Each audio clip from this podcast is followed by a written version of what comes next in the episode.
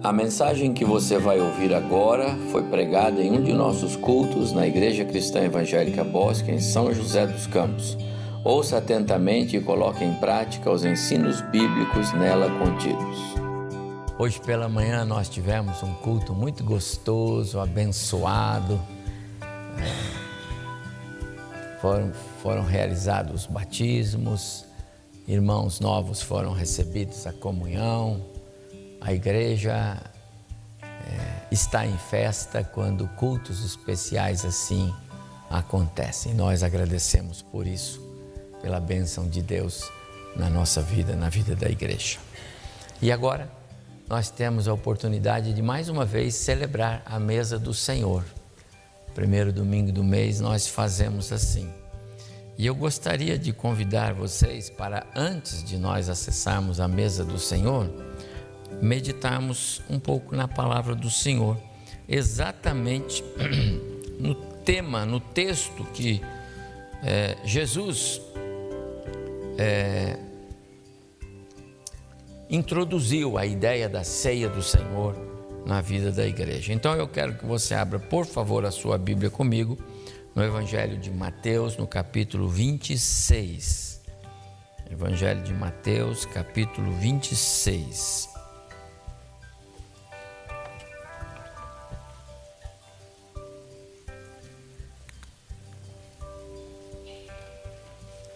Evangelho de Mateus, capítulo 26. E nós vamos para o verso 26, tá bom? Evangelho de Mateus, capítulo 26, também o verso é o 26. Todos acharam? Esse, essa porção bíblica é muito conhecida, e aqui é que Jesus é, introduziu a ideia da ceia do Senhor. Ele reuniu seus discípulos, dizendo para eles: preparem a, a, a, o local, os ingredientes, porque eu vou celebrar a Páscoa com vocês. Mas na mente dele estava a substituição da celebração da Páscoa, uma ordenança para os judeus, para a celebração da ceia, uma ordenança para a igreja. No meio daquela celebração, Jesus então toma um pão e o, o, apresenta-o aos discípulos, dizendo: Isto é o meu corpo.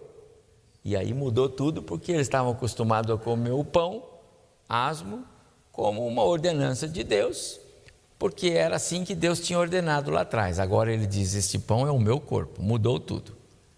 E ele apresenta o cálice, o suco da uva, dizendo: esse cálice é a nova aliança no meu sangue. Vocês vão fazer isso todas as vezes em memória de mim. Agora mudou completamente. A ceia do Senhor é uma ordenança nova, faz parte da nova aliança, do novo pacto, do novo acordo de Deus, agora com a igreja, não mais com Israel. O texto diz assim, Mateus 26, verso 26: Enquanto comiam, tomou Jesus um pão e abençoando, partiu e o deu aos discípulos, dizendo: Tomai e comei, isto é o meu corpo.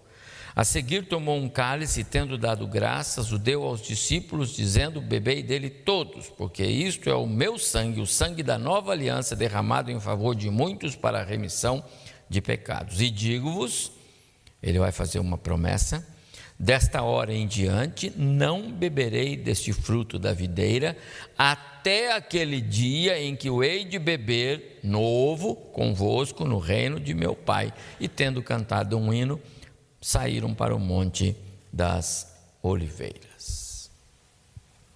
Há uma promessa preciosa de Jesus aqui. Até ele diz: Não beberei deste fruto da videira, aí está aí na tela, até aquele dia que o hei de beber novo convosco no reino de meu Pai. Há uma promessa.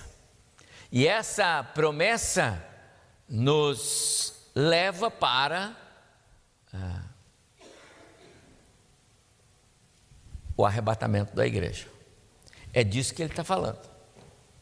E eu quero então aproveitar a mesa do Senhor como nossa inspiração para agora com esta promessa de Jesus e com a doutrina bíblica do arrebatamento, a gloriosa esperança dos salvos. Se hoje nós, os crentes, os salvos em Jesus, temos um evento que nós aguardamos ansiosamente e aguardamos, é o arrebatamento da igreja. Paulo, na sua convicção de fé de que a vida em Cristo e com Cristo é melhor, ele chegou a dizer: Eu prefiro partir e estar com Cristo, que é incomparavelmente melhor. Paulo vai um pouco mais fundo na sua convicção da vida eterna. Ele não está falando do arrebatamento, ele está falando: Eu prefiro partir, eu quero é partir desse mundo, eu quero é viver a minha vida com o meu Jesus. Mas nós temos se não temos essa expectativa, ou se nós não temos esse desejo hoje, talvez os irmãos não tenham, né? Alguém aí que é hoje quer partir aqui, né? Nenhum de nós vai dizer, não, espera um pouco, né? Os batizando, fui batizado hoje, pastor. Você já está querendo que eu já vou para a glória, ou eu quero ficar aqui tomar ceia mais uns dias, né, Micael? Ninguém vai querer como dizia um velho pastor amigo nosso do passado, muito conhecido dos irmãos, pastor Manuel Pereira Costa, ele dizia assim: essa filha eu passo o meu lugar para o outro. Entendeu? Ele sempre dizia isso, até que chegou um dia ele não conseguiu passar o lugar dele para outro, não é? Mas o arrebatamento, amados irmãos, é uma gloriosa e preciosa esperança. Há muitos anos, quando um irmão muito querido nosso foi chamado para a presença do Senhor, eu cheguei perto da irmã, que agora era viúva, e ela disse para mim: Pastor, sabe o que eu queria que acontecesse agora? Que Jesus arrebatasse a igreja. Porque daí eu não precisava passar pela tristeza da separação, e eu tenho certeza eu estaria com o meu esposo querido na presença do Pai. Vê? O arrebatamento tem conforto, consolo para os crentes, por isso é uma gloriosa esperança. O arrebatamento é uma gloriosa esperança. Existem muitos pontos de vista quando o assunto é escatologia. E falar sobre o arrebatamento da igreja é tratar sobre escatologia, que é a doutrina das últimas coisas, os últimos acontecimentos, o tempo do fim. Há muitos pontos de vista sobre arrebatamento, sobre período da tribulação, sobre esse tempo do fim, quando vai ser, como vai ser, não é? Mas uma coisa, os teólogos, os estudiosos da Bíblia e todos nós concordamos: haverá um arrebatamento. Não é por causa do filme dos deixados para trás, um, dois, três, quatro, cinco, deve ter uma porção aí, não é? Não é por causa do filme, mas o filme, ele reflete uma verdade bíblica. Arrebatamento é uma realidade. Foi Jesus quem é, falou sobre ele primeiro. Quando estava nos dias da sua, da sua morte, que nós estamos aqui no texto bíblico em João 14, que está na tela, João 14 já é o, o caminhar para o final dos dias de Jesus, já é a semana da sua morte e crucificação. Então ele disse para os seus discípulos: Não fiquem tristes em seus corações, não se turbe o vosso coração, vocês creiam no Pai, em Deus, e creiam também em mim, porque lá na casa do meu Pai há muitas moradas, e eu vou preparar lugar. Vou preparar lugar para que onde eu estou, vocês estejam também. E quando eu for preparar lugar, eu vou voltar para que vocês estejam comigo. E vou receber vocês. Jesus está falando de quê? Ele está falando de arrebatamento. A primeira e mais preciosa mensagem bíblica para a igreja não é a segunda vinda de Cristo. A segunda vinda de Cristo, conforme descrevem os evangelhos todos, e Jesus foi categórico em afirmar: todo olho verá. Isso é a segunda vinda de Cristo. Como o relâmpago que sai do ocidente vai até o oriente, todo olho verá. Isso é a segunda vinda de Cristo. O arrebatamento é diferente. O apóstolo Paulo, quando escreve sobre o arrebatamento, e aliás, como aqui eu tenho apenas alguns versos, eu convido você a abrir comigo a sua Bíblia em, na carta de Paulo aos Coríntios, a primeira carta, abra comigo, há uma leitura mais completa a fazer aqui. Primeira carta de Paulo aos Coríntios, capítulo 15. Abre aí na sua Bíblia, por favor. Verso 51. Isso é arrebatamento. Eis que vos digo um mistério. Nem todos dormiremos, a palavra quer dizer morrer.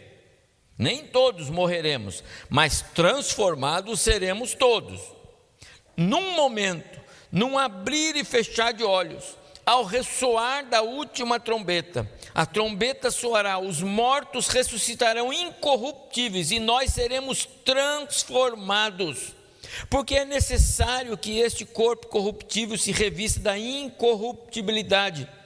E, e, e que o corpo mortal se revista de in, da imortalidade.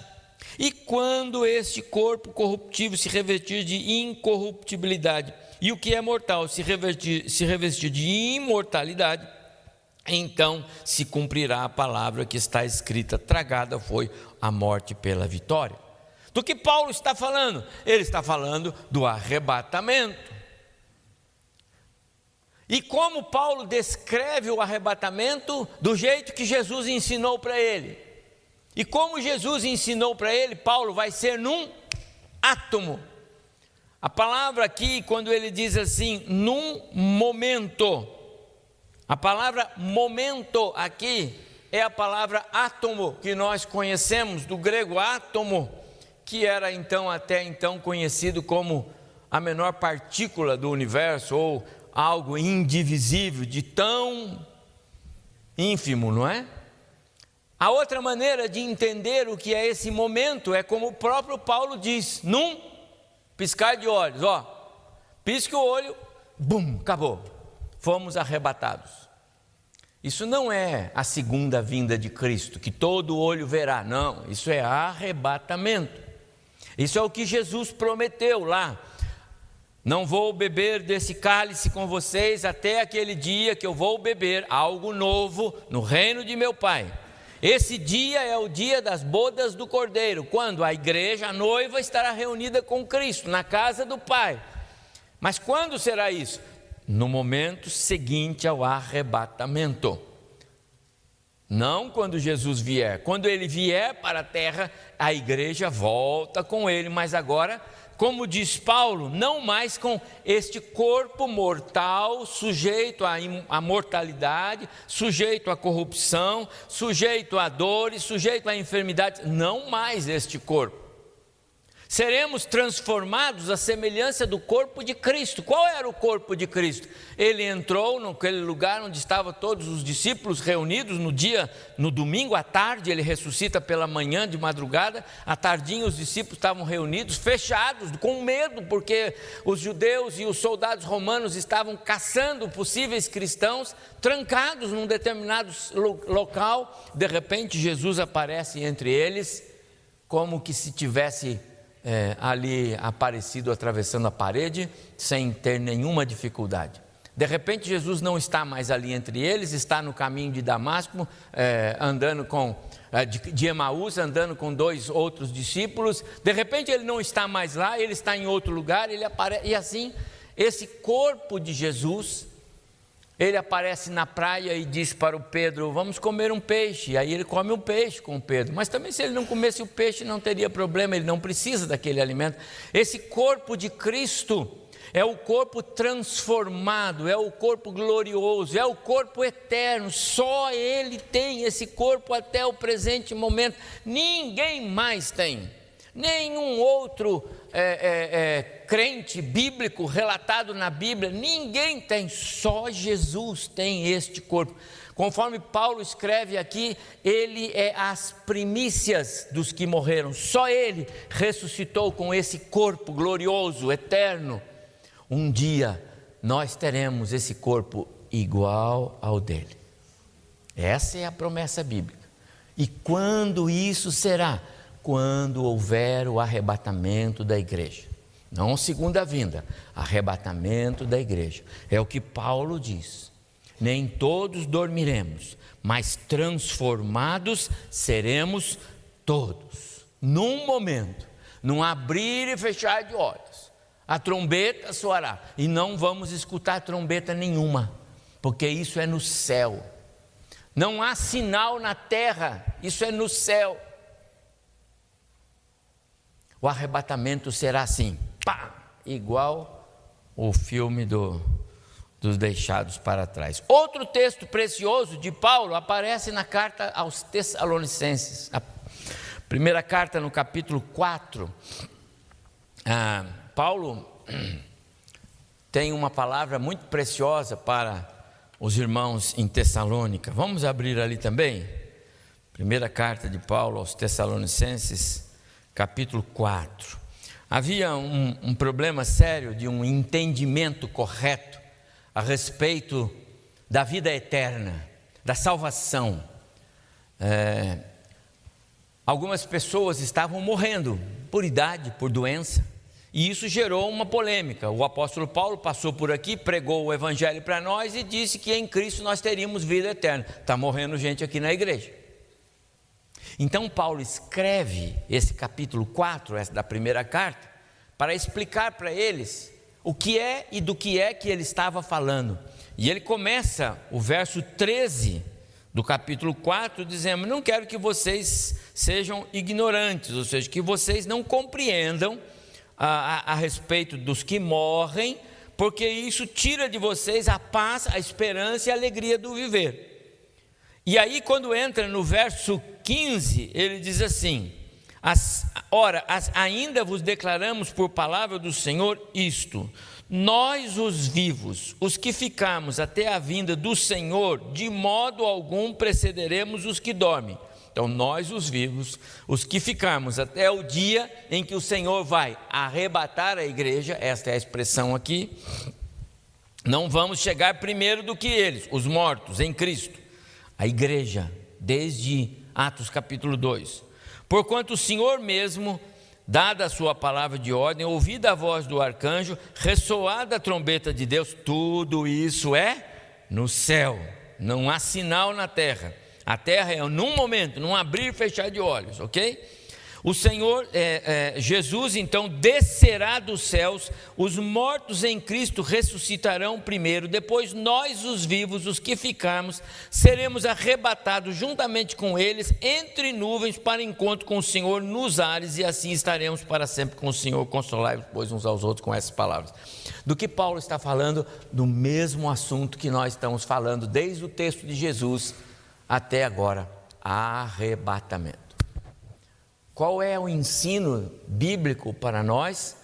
Que um dia a trombeta vai soar lá no céu, a ordem de Deus vai ser dada, e ele vai dizer: Filho, está na hora, traga a sua igreja, a noiva, o corpo de Cristo. Você é o corpo, nós somos o corpo, ele é o cabeça, então nós vamos nos juntar com ele. E nesse dia haverá o que Paulo escreve em 1 Coríntios 15, 51. Um momento, um piscar de olhos, pum! E todos estaremos na presença dele. Os mortos em Cristo ressuscitarão, porque está escrito aqui: primeiro os mortos em Cristo. E ressuscitar significa ganhar corpo. Pastor, e aquele que morreu queimado, carbonizado, ganha corpo de novo? O seu corpo. Transformado, novo, ressurreto, mas o seu corpo. Pastor, e quem perdeu os braços e as pernas? Ganha o seu corpo, transformado, ressurreto, glorioso, eterno, mas o seu corpo. Amados irmãos, a ressurreição não é da alma, a alma não morre. A ressurreição é do corpo. Paulo escreveu, eu li aqui. Se há corpos é, mortais, há corpos imortais. Se há corpos corruptíveis, há corpos incorruptíveis. Estamos falando do corpo. O segredo do cristianismo não é pregar um evangelho abstrato. Como será Que corpo será? O nosso corpo, mas qual? Re, é, é, ressurreto e transformado. Os dois discípulos no caminho de Emaús sequer conheceram Jesus. Quando Jesus entra na sala, o Tomé ora para ele, uma semana depois, e diz: Mas é o Senhor mesmo? Se eu não tocar a mão, eu não sei se é o Senhor mesmo. O corpo de Jesus, glorioso, ressurreto, transformado, glorioso, era tão especial que o Tomé tinha que pôr a mão para ver se era ele mesmo. É esse corpo que nós vamos ganhar por ocasião da, do arrebatamento ou da ressurreição, se estivermos mortos fisicamente no dia em que o arrebatamento acontecer. Mais um outro texto que eu quero ler para vocês. Apocalipse, capítulo 4, vem logo depois do capítulo 3. E isto é uma lógica que vocês sabem, não é? Só que no capítulo 2 e no capítulo 3, João escreve a respeito da vida da igreja, onde? Na terra. As sete cartas que estão em Apocalipse 2 e 3, elas refletem a vida da igreja, e essa é a minha compreensão, e eu sei que tenho é, é, uma boa parcela de teólogos comigo, que essas sete cartas representam todas as igrejas em todo o tempo, desde Atos 2 até o dia da, do arrebatamento. Ali há uma igreja mais assim, a outra igreja menos assim, há uma igreja mais fiel aqui, a igreja que desertou ali, a igreja que aceita a corrupção ali, a igreja. Porque a igreja de Jesus, infelizmente, vive esse contexto. Quando termina o capítulo 3, termina a, a, a história das igrejas. Aí no capítulo 4, verso 1, o João escreve assim: depois destas coisas, que coisas? A história da igreja. Que começou onde? Em Atos 2, lá no, no dia do Pentecostes. E terminou quando? Quando houve o arrebatamento. Depois destas coisas, olhei e eis não somente uma porta aberta no céu, como também a primeira voz que ouvi, como de trombeta, falar comigo, dizendo: João, sobe para aqui e te mostrarei o que deve acontecer depois destas coisas. Para onde João foi? Para o céu. Para o céu. Quando Paulo escreve lá na carta aos Tessalonicenses: Depois nós, os vivos, os que ficarmos, seremos transformados e todos juntos estaremos com Cristo nos ares, é no céu. Não é aí, não, não é o, o espaço aqui, não, entendeu? não é o céu que se vê, o céu de estrelas, o céu do sol, o sol da lua, o céu dos planetas, não. É o, o céu de Deus, a casa do Pai. Paulo diz que tem o primeiro céu, o segundo céu, o terceiro céu. Ele foi levado até o terceiro céu, lá na sua descrição, e eu já falei sobre isso aqui alguns cultos atrás. No céu, na casa do Pai, e há muitas moradas na casa do Pai a celebração da ceia, as bodas do cordeiro no dia do arrebatamento vai ser no céu. É nesse céu que João foi levado, aqui no capítulo 4, agora nós estamos falando de João, o apóstolo, não mais de Paulo. E João é levado para ali para ver o que é que vai acontecer depois que terminar o período da igreja na terra. E quando termina o período da igreja na terra? Quando aconteceu o arrebatamento.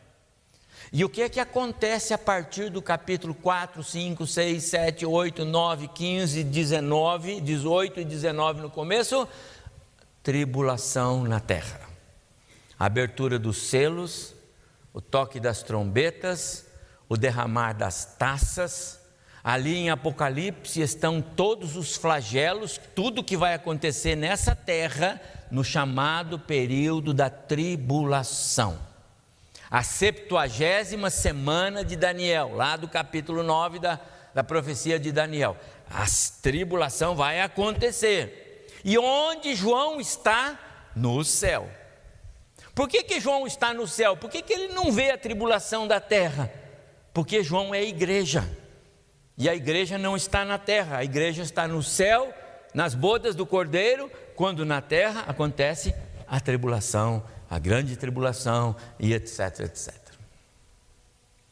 Nós estamos falando que a o arrebatamento da igreja é uma promessa que Jesus fez lá em Mateus capítulo 26, no dia em que ele instituiu a ceia, e ele disse: Eu não tomarei mais com vocês esse cálice da videira, nem esse pão, até aquele dia em que eu hei de beber novo, algo novo, completamente novo com vocês, no reino de meu Pai. Aguardem que eu vou levar vocês para lá. Nós estamos esperando. O arrebatamento é a nossa gloriosa esperança. Para terminar as minhas porções bíblicas, mais uma vez o apóstolo Paulo, agora na segunda carta ah, escrita aos Tessalonicenses. Abre de novo comigo, por favor. Segunda carta, não mais a primeira, agora a segunda carta de Paulo aos Tessalonicenses. Depois que ele escreveu a primeira carta, alguma coisa ainda ficou em dúvida na mente, no coração dos dos cristãos lá em Tessalônica, e ele então vai escrever para fortalecer a ideia do arrebatamento, para que eles não confundissem arrebatamento com a segunda vinda de Cristo. Então, olha como começa o verso 1 do capítulo 2. Preste atenção que Paulo fala de duas coisas aqui, olha.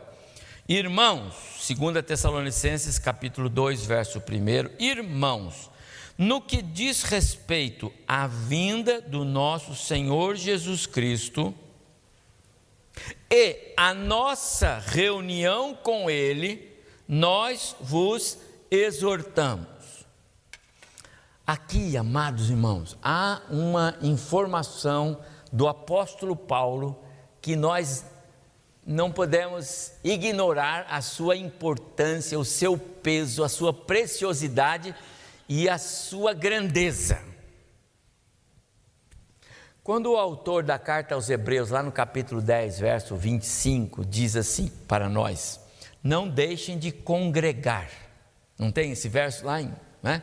Como alguns estão abandonando Paulo, perdão, o autor da carta aos Hebreus escrevendo para os cristãos, ele diz para eles: não deixem de congregar, como é costume de alguns que acham que não precisa da igreja, não vai na igreja, não tem comunhão com os irmãos. Não deixem de congregar. A ideia da palavra congregar lá é a mesma ideia de reunião que aparece aqui. O congregar lá é igreja local. Não deixe de congregar. Você tem uma igreja, vá nela, não fique em casa. Não fique vendo culto pela internet. Vai lá. Você só fica vendo culto na internet se tiver com Covid, estiver doente, estiver resfriado, estiver com problema, se a idade não te permitir, aí você fica em casa. Senão você vai lá. É lá que você exercita a sua fé, o seu amor cristão, você aprende mais, é lá. Essa é a ideia. Congregar, em Hebreus 10, 25, é igreja local. A mesma palavra Paulo usa aqui: reunião, assembleia, encontro. E Paulo diz: com respeito ao nosso encontro, à nossa reunião com Cristo, nós vos exortamos, amados irmãos, esta reunião vai ser algo extraordinário. Sabe por quê? Porque aqui é o arrebatamento. Esse é o arrebatamento todos os crentes que morreram em Cristo, desde Atos capítulo 2, Estevão, apedrejado, não é? Os demais discípulos e apóstolos que morreram, os primeiros cristãos que eram jogados na arena, já cristãos, já convertidos, já, já experimentados na fé no Cristo morto e ressurreto, portanto, igreja desde aqueles irmãos, desde aqueles irmãos, até o último ser humano, e Deus sabe qual vai ser, eu não sei, mas tem um último. Tem um dia, em algum momento na história, que um último vai ser chamado e Deus vai dizer assim: esse aqui, ó, vai mostrar Cristo na cruz, não é? Jesus disse assim: Ninguém vem a mim se o Pai que me enviou não o trouxer, e eu ressuscitarei no último dia. Esse é salvo.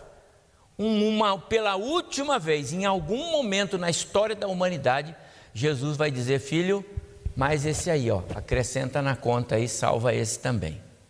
Quando isso acontecer, o arrebatamento vai ser uma realidade.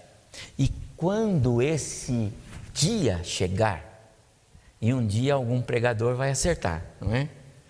Os pastores, pregadores dizem assim: um dia vai acontecer, pode ser hoje. E meu prezado irmão, pode ser hoje, porque ninguém sabe. E sabe, Lucas, se for hoje, meu filho, levanta a mão para o céu, você vai para a glória. O casamento acontece lá, não precisa não, entendeu? Pastor, dá para esperar o agosto? Não, pai, vai assim mesmo. Mas, pastor, eu acabei de ser batizado. Vai assim mesmo. É muito melhor. Os, os salvos vão juntos, os seus vão juntos. E se Deus tem que salvar o seu cônjuge, os seus filhos, Ele vai salvar até esse dia acontecer. Então, que bom que aconteça logo.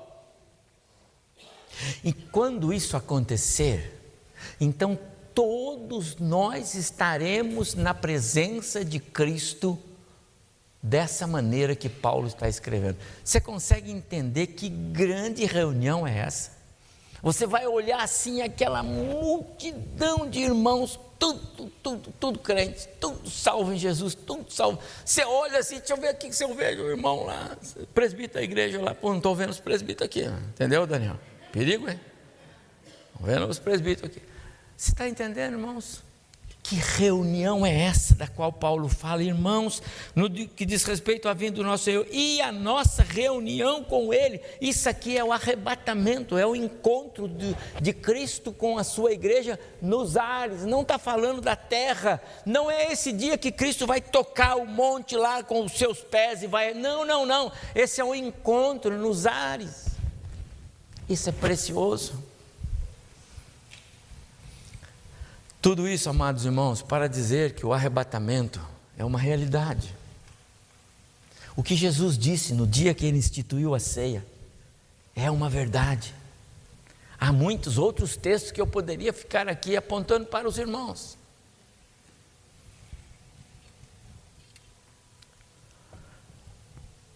Quando vai ser o arrebatamento? Hoje.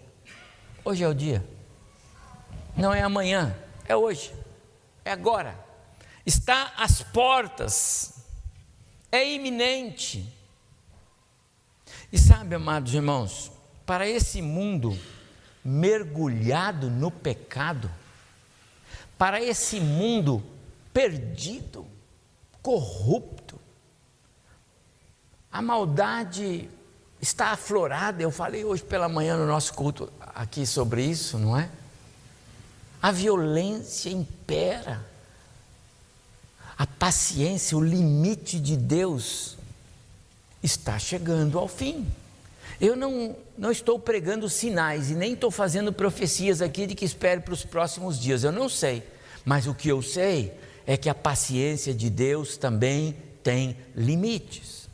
Um dia ele disse para Abraão: Abraão, eu vou destruir aquelas duas cidades lá. Senhor, senhor vou, e de fato ele destruiu. Um outro dia ele chegou para um outro homem e disse assim: Olha, faz uma arca porque eu vou destruir tudo isso que eu criei. Mas eu vou preservar você e sua família. E destruiu. A paciência de Deus também tem limites. Ele é longânimo, assaz benigno, bondoso, misericordioso, mas tem limites. Portanto, uma hora o arrebatamento vai acontecer é iminente. Paulo, quando escreveu ao jovem Timóteo, na sua é, segunda carta, ele disse assim: é, que os homens, perdão, acho que foi na primeira carta, né? Paulo disse que os homens iriam se, to se, é, se tornar cada vez mais é, é primeira carta, 4.1. É, nos últimos tempos, alguns até se afastarão da fé, vão desertar da fé, vão divorciar da fé, por obedecerem espíritos. Esse, esse tempo já está chegando, irmãos. Eu não sei se você conhece, mas eu conheço crentes, pelo menos eram crentes. Eu conheci como crentes, como cristãos. Ah, mas agora eles negam o Cristo que a gente conheceu junto. Pregam outras doutrinas, pregam outros ensinos. como se Deus tivesse mudado de ideia em relação a algumas coisas. Deus não muda de ideia, os princípios de Deus jamais mudam. Está acontecendo isto. Quando vai ser o arrebatamento? Já. Está às portas. Iminência significa que é, é hoje. Como vai ser o arrebatamento? Não abrir e fechar de olhos. Eu descrevi isso daqui. Ninguém vai perceber. Quando perceber, já foi. E aí vai ser um corre-corre danado, igual lá no filme. Tomara Deus, quando acontecer aqui nesta igreja, não fique ninguém aqui. Porque muitas igrejas vão ficar cheias, infelizmente. Muitas igrejas vão ficar cheias, infelizmente. Estamos preparados? Somos de fato cristãos, de fato e de verdade? Jesus é nosso Senhor e Salvador. Eu amo a, a ideia do arrebatamento, porque eu quero estar com Ele.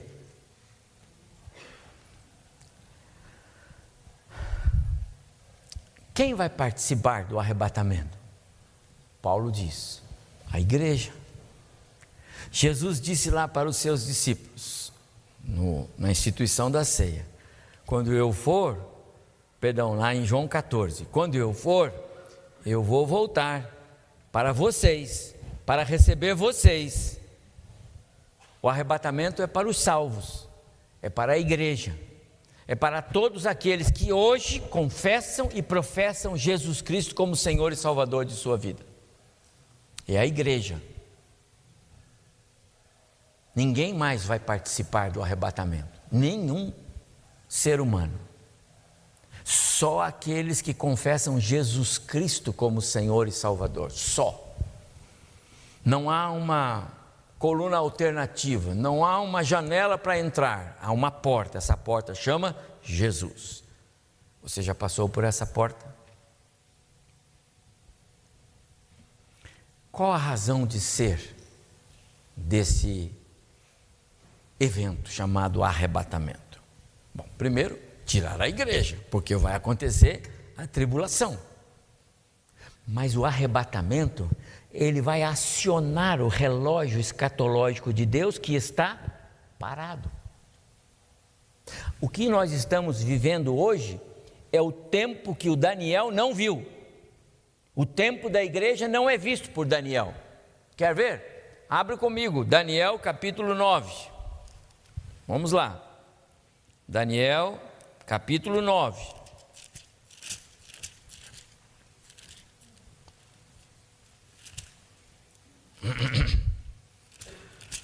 Daniel recebeu a visão das 70 semanas, e essa é a profecia escatológica mais perfeita e completa que indica todos os acontecimentos do fim. E quando chega no capítulo 9, nos versos 26 e 27, Daniel escreve assim: Depois das 62 semanas, será morto o ungido. No verso anterior eu não li, mas se nós tivéssemos lido, diria assim: é, desde a saída da ordem para restaurar e edificar Jerusalém, verso 25, até ungido o príncipe, sete semanas e sessenta e duas semanas. As praças e as circunvalações se reedificarão, mas em tempos angustiosos. 7 e 62, já foram 69. Depois, então, das 62 e as 7 já passaram, portanto já estamos com 69, será morto ungido. Cristo já foi morto. Quando que Cristo foi morto? No final da, 60, da 69 semana. Portanto, qual está faltando? A última, a septuagésima. Vamos ler o texto. Será morto ungido e já não estará. Então Cristo morreu, ressuscitou, apareceu aos seus discípulos, apareceu aos 40 e mais pessoas, depois a mais de 500, depois a não sei quanto, e um dia Cristo foi ressurreto 40 dias depois que foi é, ressurreto. Tudo bem? E não estará. Pronto, foi assunto ao céu, Atos capítulo 1 lá, nós lemos assim. E o povo de um príncipe que há de vir, Paulo escrevendo aos Efésios, ele fala sobre o príncipe deste século, Satanás. E o povo de um príncipe que há de vir destruirá a cidade e o santuário, e o seu fim será num dilúvio, e até o fim haverá guerra, desolações são determinadas. Acabou. Agora nós estamos vivendo esse período. Cristo está à destra do Pai, no céu, intercedendo por nós, conforme escreve João na sua primeira carta, capítulo 2. E a terra aguarda a manifestação de Cristo. A igreja, o arrebatamento. Nós estamos vivendo esse período. Esse período é um parênteses. É um interregno entre a 69 o fim das 62, depois de 7, 62, portanto 69, e não chegou ainda a 70. Por quê? Olha o próximo verso, o 27. Ele ele, esse aqui é o anticristo. Ele, o príncipe que há de vir, ele fará aliança com muitos por uma semana. Pronto, achamos a semana que estava faltando. Essa é a sexagésima, essa é a septuagésima semana da profecia de Daniel. E esta é a semana da tribulação. Na metade da semana fará cessar o sacrifício. Então, quando chegar três anos e meio do último período de sete, cada, cada período desses são sete anos, Satanás, então, através do anticristo, vai acabar com a, a paz. Não é cada um segue o seu Deus, não. Agora todo mundo tem que se curvar a mim.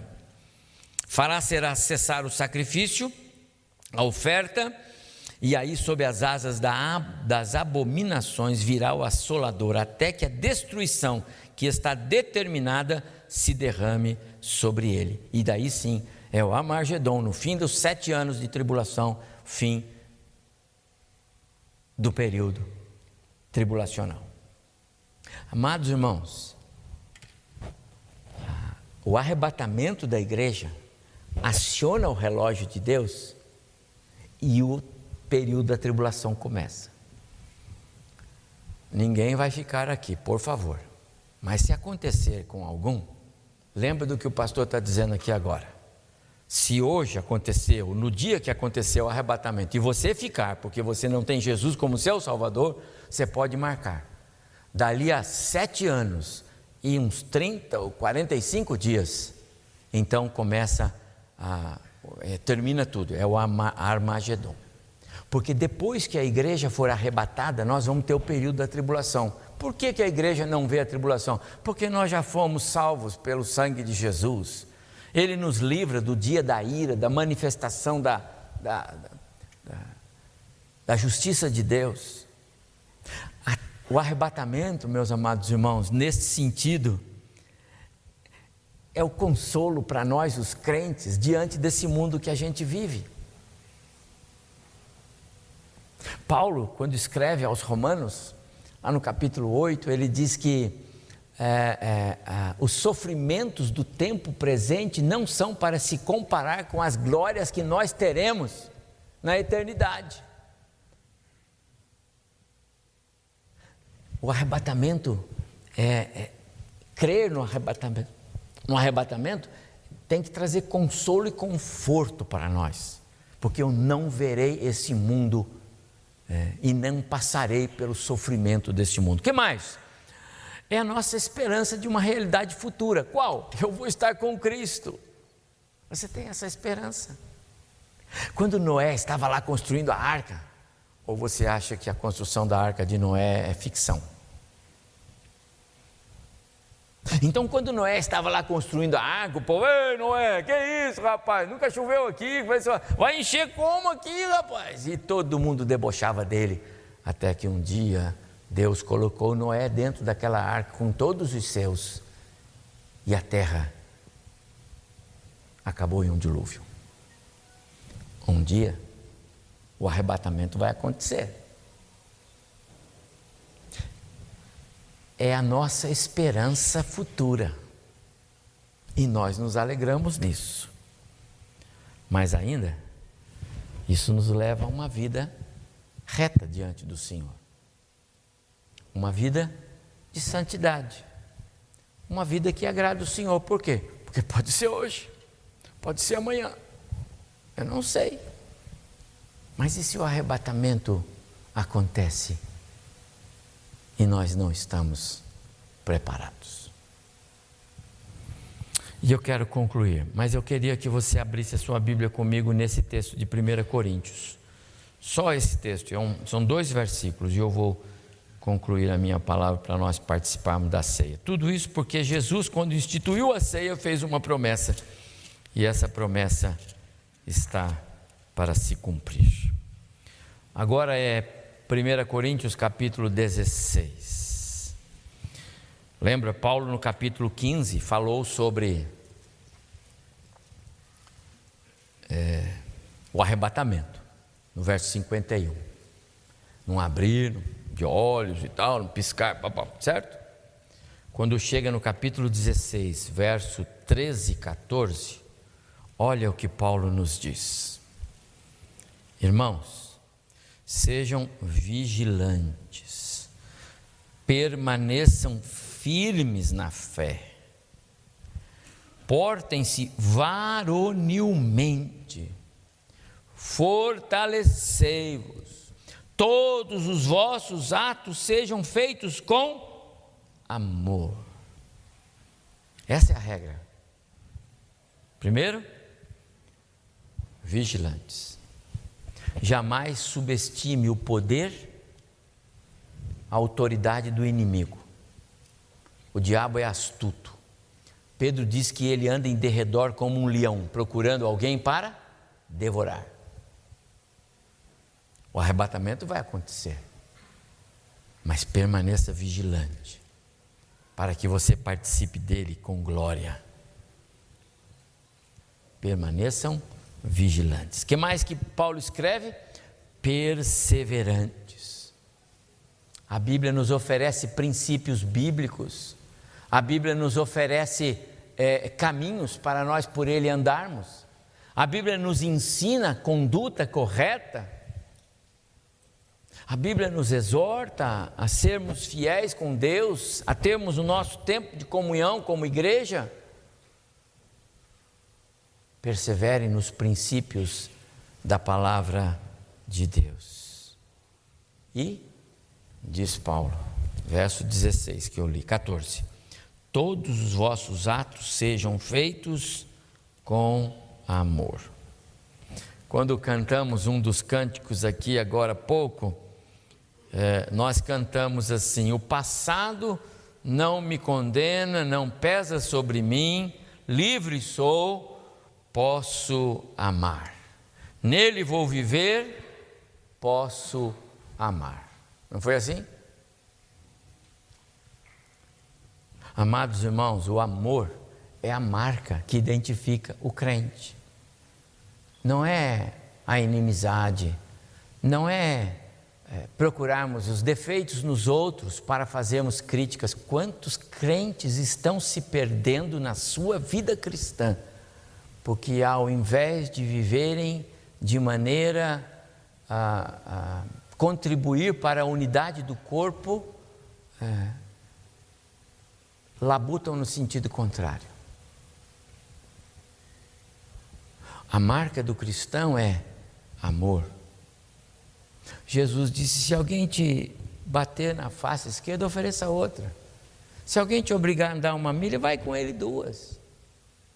Amados irmãos, o que nos une como corpo de Cristo é muito mais do que as coisas que o inimigo coloca e semeia no nosso coração para nos separar.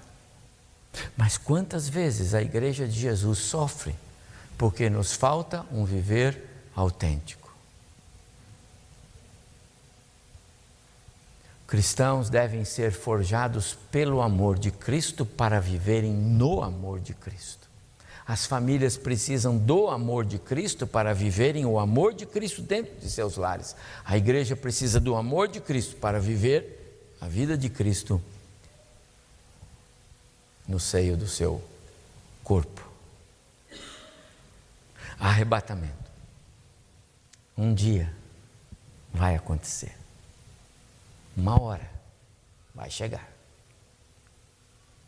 Eu não sei quando, mas Jesus disse: desta hora em diante, eu não vou mais beber com vocês esse suco da videira, não vou mais comer esse pão produto do trigo.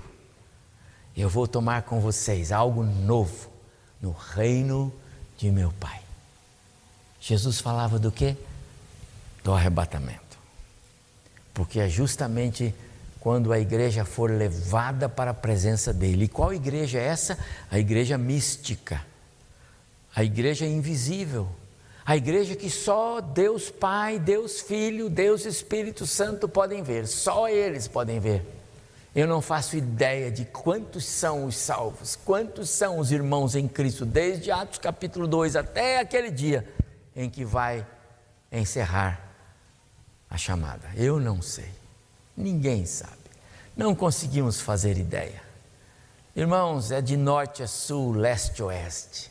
Os cinco continentes têm homens e mulheres, jovens, adolescentes, crianças que já foram salvos pelo sangue de Jesus e outros ainda serão. Um dia nós estaremos juntos na nossa reunião com Cristo.